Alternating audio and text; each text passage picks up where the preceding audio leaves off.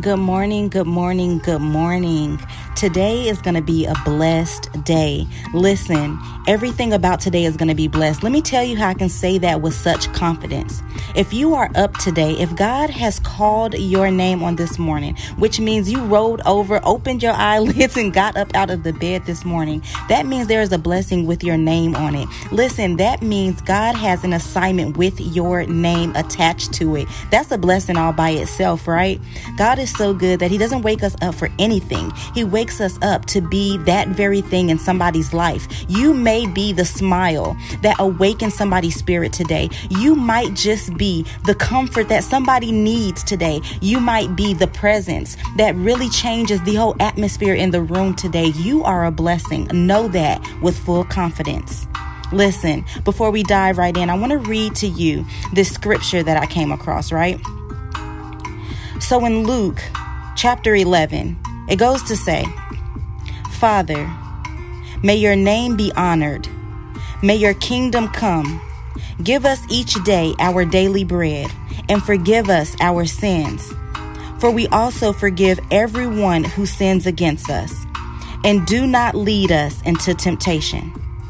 This is a very, very special instruction on prayer that we were given to pray daily. But the blessed thing about this for me is what comes after it. Listen to this before we dive into this amazing prayer this morning. Verse 5 goes on to say, Then he said to them, Suppose one of you has a friend, and you go to him at midnight and say to him, Friend, lend me three loaves of bread, because a friend of mine has stopped here while on a journey, and I have nothing to set before him. Then he will reply from inside, don't bother me. The door is already shut, and my children and I are in bed. I cannot get up, right? And give you anything. I tell you, even though the man inside will not get up and give him anything because he is a friend, yet because of the first man's sheer persistence, he will get up and give him whatever he needs. So I tell you, ask and it will be given unto you. Seek and you will find. Knock and the door will be opened for you. For everyone who asks receives, and the one who seeks finds. And to the one who knocks, the door will be opened. What father among you, if your son asks for fish, will give him a snake instead? Or if he asks for an egg, will give him a scorpion?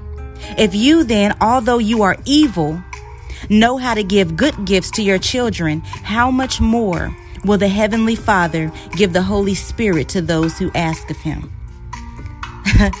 that just blessed my entire day. Not only that, I'm going to be able to take this with me throughout the entire week. I don't know about you guys, but I know that I have been asking God for some things. I have been seeking God for some things to come forth before this year is over. I have been knocking on door after door after door, and I feel as though maybe, just maybe, it's time to give up. Maybe, just maybe, I'm knocking at the wrong door. Maybe I'm asking for the wrong things. But I tell you today, as I read this passage, that the truth that is connected to this passage still lives today. That I will not give up in my faith, that I will stand strong knowing that this word has to be alive and well in my life, that my belief has to stand in connection with what I just read.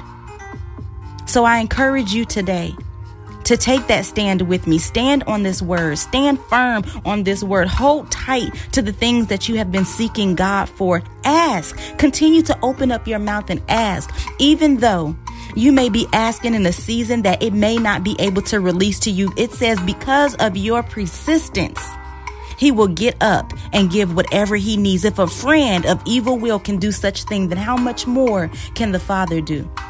So, God, we come before you in this hour. We come before you on this day. We come before you seeking your face, Lord God. We come before you resting in this truth, knowing, Lord God, that you are the one who is going to answer all of our prayers. You are the one who is going to open up those doors for us to walk right through. You are the one that holds everything that we need in this season. Lord God, I ask that you direct our hearts to ask for the right things. You, Lord God, give us clarity in our mind to seek in the right places so that we can find the things that we stand in need of. Lord, I'm crying out to you on today, asking, Lord God, that as we knock, as we knock, as we knock, we do not grow weary, we do not get tired in our knocking process, and that we stand firm until those doors open because we're standing firm on the word that was placed before us.